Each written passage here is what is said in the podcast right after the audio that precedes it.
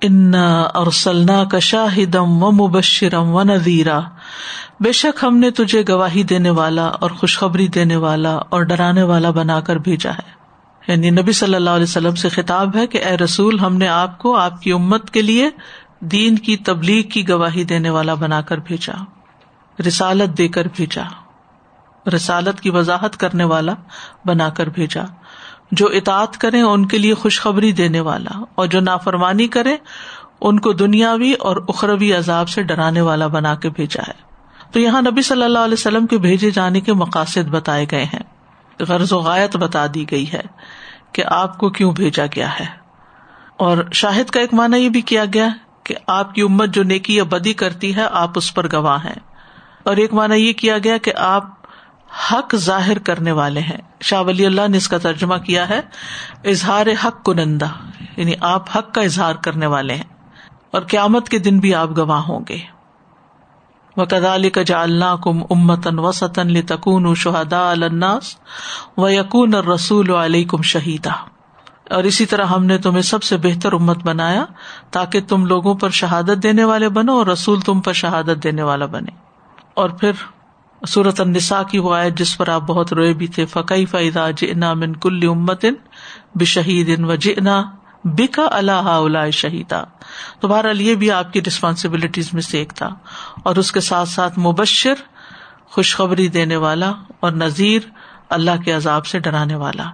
تو یہ دو صفات کو ایک ہی جگہ اکٹھا کر دیا۔ اگرچہ تین صفات ہیں، لیکن یہاں دو صفات بشیرم و نذیرہ عام طور پر اکٹھی آتی ہے۔ تاکہ لوگوں کو ایک طرف رغبت بھی ہو نیک کام کرنے کی اور دوسری طرف گناہ کرنے سے ڈر بھی لگے۔ صورت الحضاب میں بھی آتا ہے، یا نبی انا ارسلنا کا شاہدم و مبشرم و نذیرا۔ اے نبی صلی اللہ علیہ وسلم، بے شک ہم نے آپ کو گواہی دینے والا، خوشخبری دینے والا اور ڈرانے والا بنا کر بھیجا۔ اور سورت مریم میں آتا ف ان نما یسرنا ہُ بلسان کلی تبشر ابھی المتقین و تن ذرا بھی قوم الدا تو ہم نے قرآن کو تمہاری زبان میں آسان کر دیا تاکہ اس کے ذریعے آپ متقی لوگوں کو خوشخبری دیں اور ان لوگوں کو ڈرائیں جو سخت جھگڑالو ہیں۔ تو بہرحال نبی صلی اللہ علیہ وسلم نے بہت سی بشارتیں دی ہیں۔ جیسے لا الہ الا اللہ پڑھنے پر بشارت دی ہے۔ اطاعت کرنے والے کے لیے بشارت ہے۔ من اطانی دخل الجنا فرائض کی ادائیگی کرنے والے کے لیے بشارت ہے۔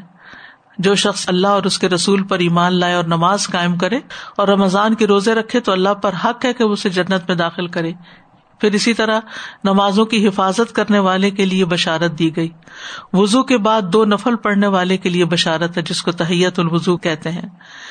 رسول اللہ صلی اللہ علیہ وسلم نے فرمایا، جو کوئی وزو کرے اور اچھا وزو کرے، پھر دو رکتیں پڑھے اور وہ اپنے دل اور چہرے سے انہیں پر متوجہ رہے۔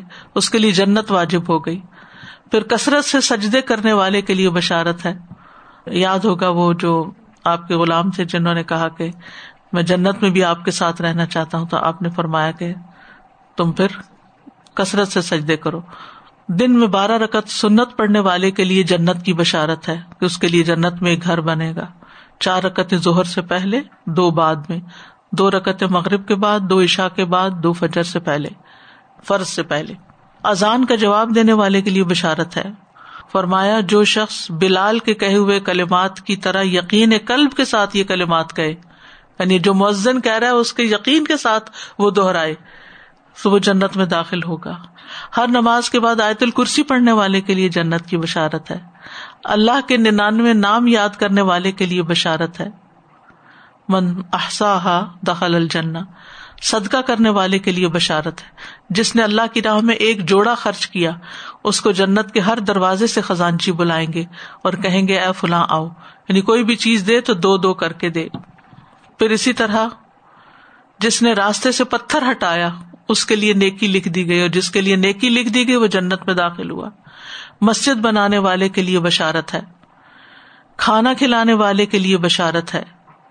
کبیرا گناہوں سے بچنے والے کے لیے بشارت ہے۔ منہ اور شرمگاہ کی حفاظت کرنے والے کے لیے بشارت ہے۔ شوہر کی اطاعت کرنے والی عورت کے لیے جنت کی بشارت ہے۔ اچھا اخلاق اپنانے والے کے لیے جنت کی بشارت ہے۔ کہ میں جنت کے کنارے پہ گھر کا ضامن ہوں جو جھگڑا چھوڑ دے۔ اگرچہ وہ حق پر ہو۔ جو مزاح میں بھی جھوٹ چھوڑ دے، اس کے لیے جنت کے درمیان میں گھر کی ضمانت۔ اور جس نے اچھا اخلاق اپنا لیا، اس کے لیے جنت کے اعلی منازل میں گھر کا ضامن ہو۔ تو اچھے اخلاق کے لیے کتنی بشارت ہے۔ پھر اسی طرح آپ نے فرمایا، چھ چیزوں کی ضمانت دو، میں تمہیں جنت کی ضمانت دیتا ہوں۔ بات کرو تو سچ کرو، وعدہ کرو تو پورا کرو۔ امانت دار بنائے جاؤ تو حق ادا کرو۔ شرم گاہوں کی حفاظت کرو، نظروں کو بچاؤ، اپنے ہاتھ کو روک لو۔ پھر آزمائش پر صبر کرنے والے کے لیے جنت ہے۔ جس کی آنکھیں چلی جائیں یعنی نگاہ چلی جائے اور وہ اس پر صبر کرے۔ اسی طرح آپ نے انضار بھی کیا، نذیرہ بھی ہے ڈرایا بھی ہے شرک کرنے والے کے لیے کہ جو اس حال میں فوت ہوا کہ وہ شرک کرتا ہوگا، وہ آگ میں داخل ہوگا۔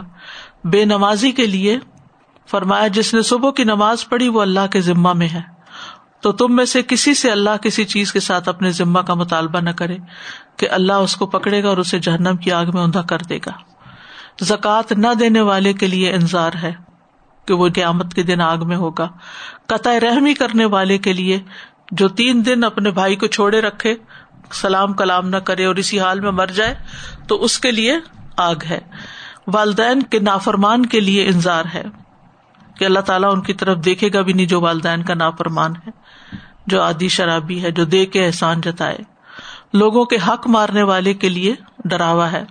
بد زبان انسان کے لیے، لوگوں کی عزت و آبرو پامال کرنے والے کی، بدتمیزی بد اخلاقی کرنے والے کے جھوٹ بولنے والے کے لیے دھوکا دینے والے کے لیے، غیبت کرنے والے کے لیے انتظار ہے کہ دو قبروں کے پاس سے آپ گزرے تھے تو آپ نے فرمایا کہ ان کو عذاب ہو رہا ہے اور کس وجہ سے؟ ان میں سے ایک جو تھا وہ غیبت کرتا تھا، پھر حرام کھانے والے کے لیے۔ فرمایا اے کاب بن اجرا وہ گوشت اور خون جنت میں داخل نہ ہوگا جو سود پہ پلا بڑا ہو اور جہنم کا زیادہ مستحق ہے۔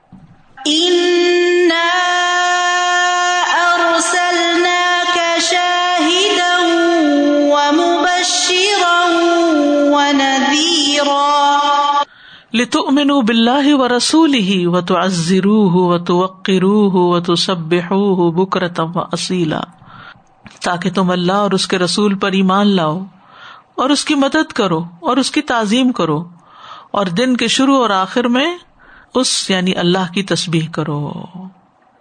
بعض کہتے ہیں، یہ تو ازرو اور توقرو بھی سب اللہ سبحان تعالیٰ کی طرف جاتا ہے۔ اور بعض نے کہا کہ یہ اللہ کے رسول پر ایمان لا کر اس کی مدد اور تعظیم اور اللہ پر ایمان لا کر اس کی تصبیح یعنی جو رسول شاہد ہے، مبشر ہے نویر ہے، پھر تم کیا کرو اس پر؟ ایمان لاؤ اور اس کی تعظیم کرو اور توقیر کا لفظ بقار سے ہے، عزت کرو۔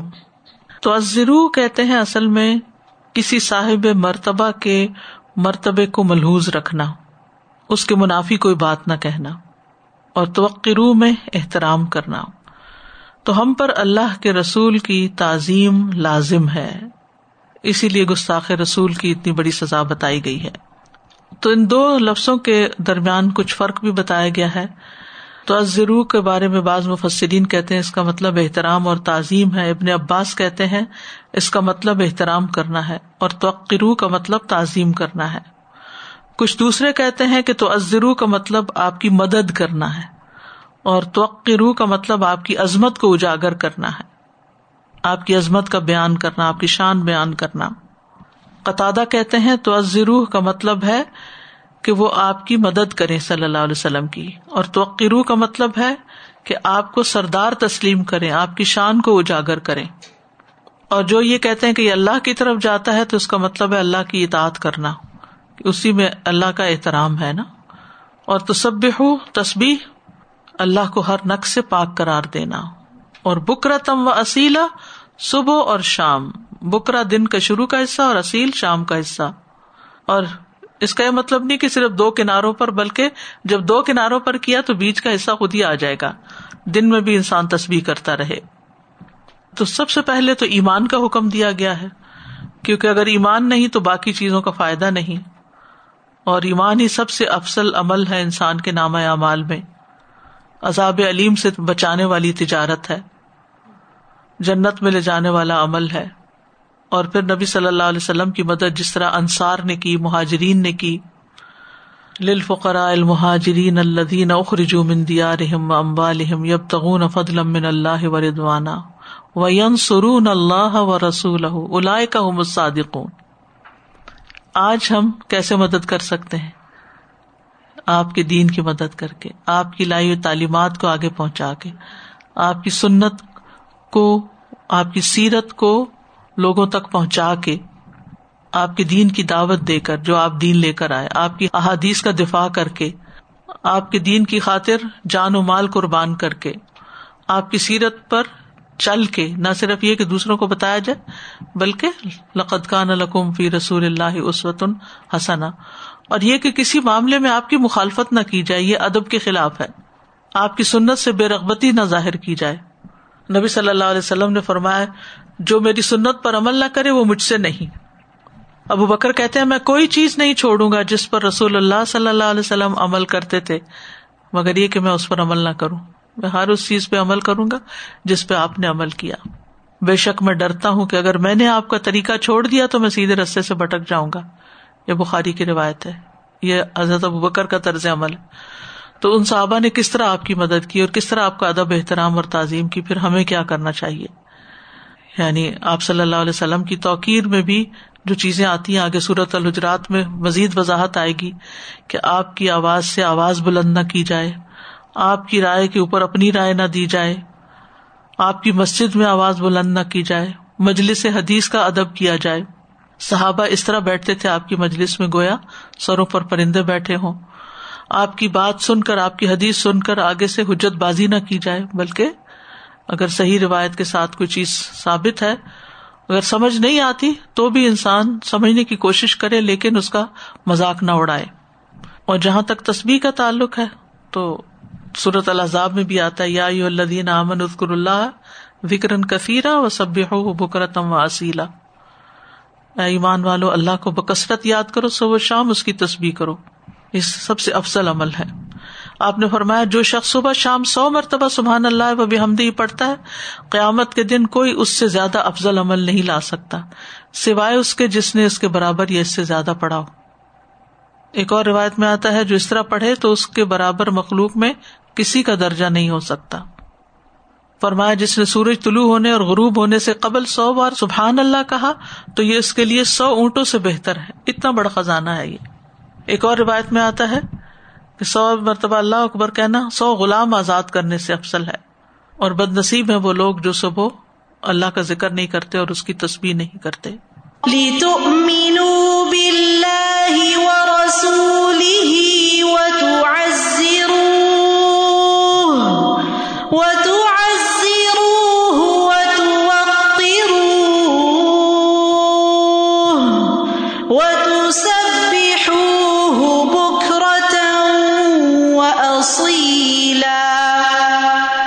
ان الدین یوبا الذين يبايعونك انما يبايعون الله يد الله فوق ايديهم فمن نكث فانما ينكث على نفسه ومن اوفى بما عاهد عليه الله فسيؤتيه اجرا عظيما بے شک وہ لوگ جو تجھ سے بات کرتے ہیں وہ در حقیقت اللہ ہی سے بات کرتے ہیں اللہ کا ہاتھ ان کے ہاتھوں کے اوپر ہے پھر جس نے عہد توڑا تو در حقیقت وہ اپنی ہی جان پہ عہد توڑتا ہے اور جس نے وہ بات پوری کی جس پر اس نے اللہ سے عہد کیا تھا تو وہ اسے جلد ہی بہت بڑا اجر دے گا۔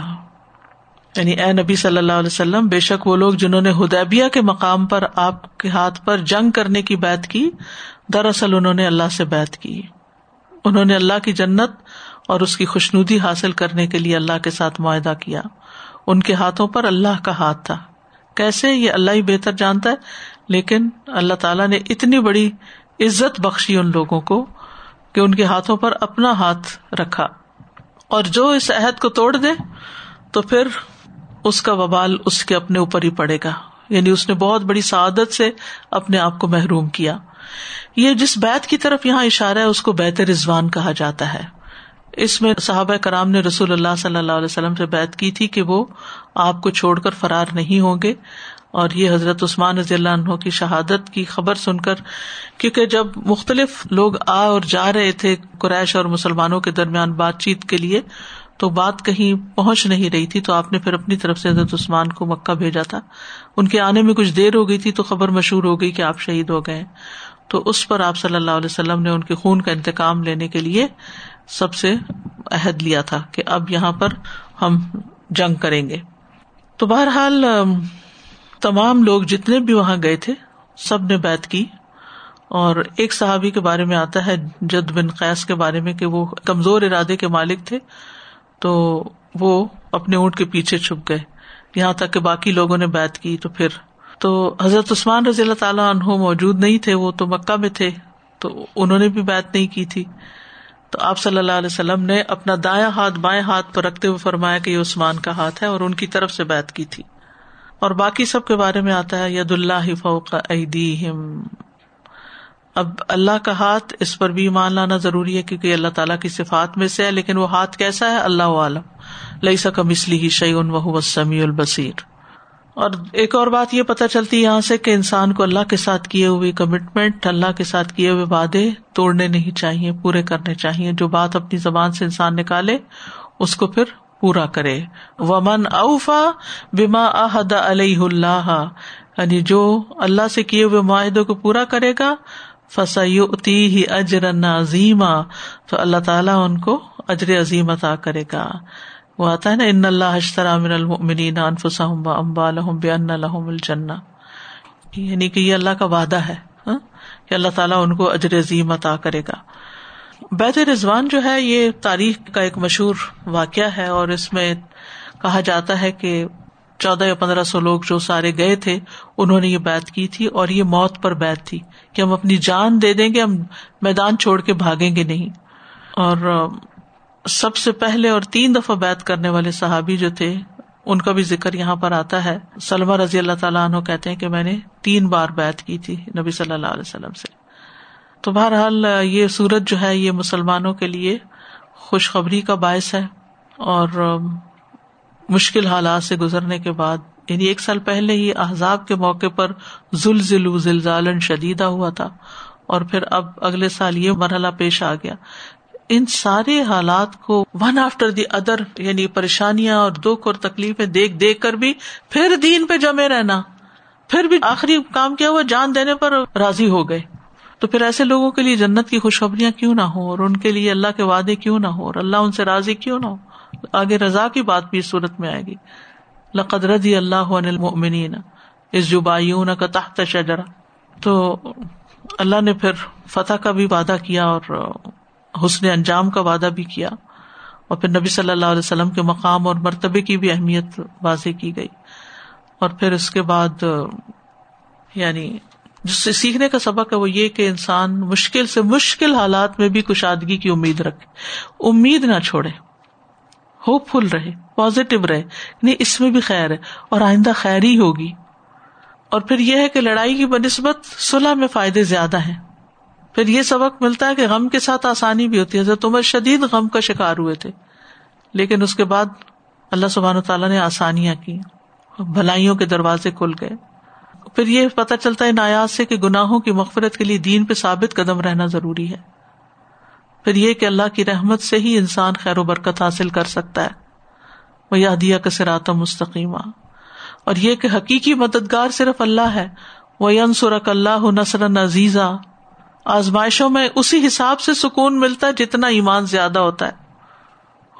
انزل سکینت فی قلوب المؤمنین۔ سکینت اور ثابت قدمی جو ہے وہ اللہ کی نعمتوں میں سے بہت بڑی نعمت ہے۔ اور ایسے کام کرتے رہنا چاہیے جس سے ایمان بڑھتا رہے۔ ایسی مجالس میں شرکت، ایسے لوگوں سے ملاقات، ایسے کاموں میں حصہ لینا کہ جس سے ایمان بڑھے۔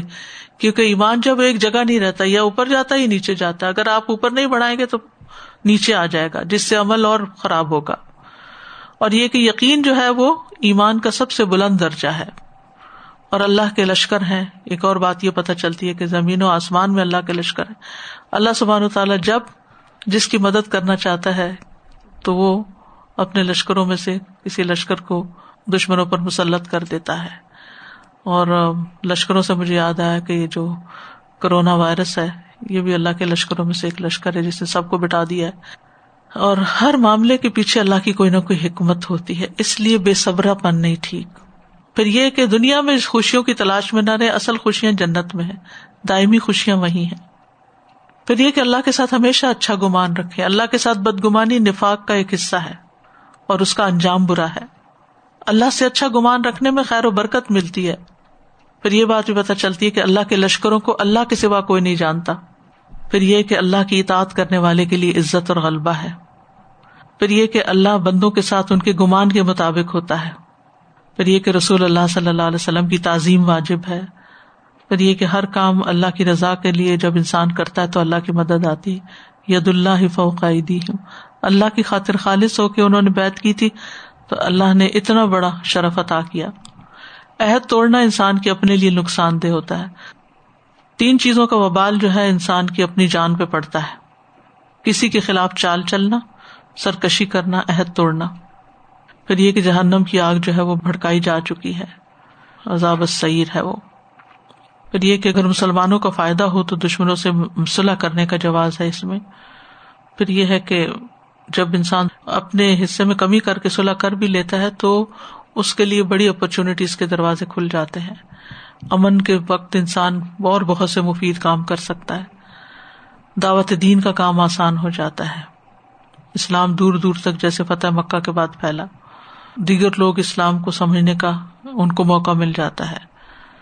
صلاح کا اصل مقصد امن قائم کرنا ہوتا ہے اور مسلط اور حکمت کے تحت معاملہ کرنا ہے یہ۔ نبی صلی اللہ علیہ وسلم صحابہ پر اپنی رائے مسلط نہیں کرتے تھے، ان سے مشورہ لیا کرتے تھے۔ پھر عورتوں سے مشورہ کرنے کا جواز بھی ہے اس میں۔ کس طرح نبی صلی اللہ علیہ وسلم نے حضرت سلمہ سے مشورہ کیا؟ اور بھی بہت سے سبق ہیں سیکھنے کے۔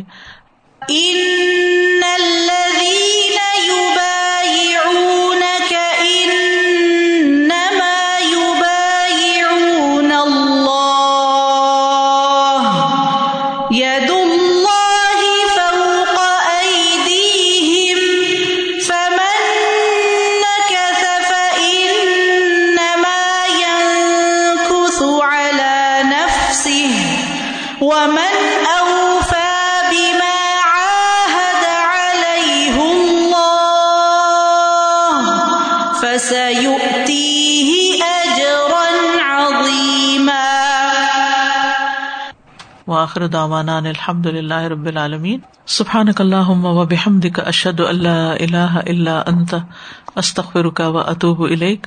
السلام علیکم و رحمۃ اللہ وبرکاتہ.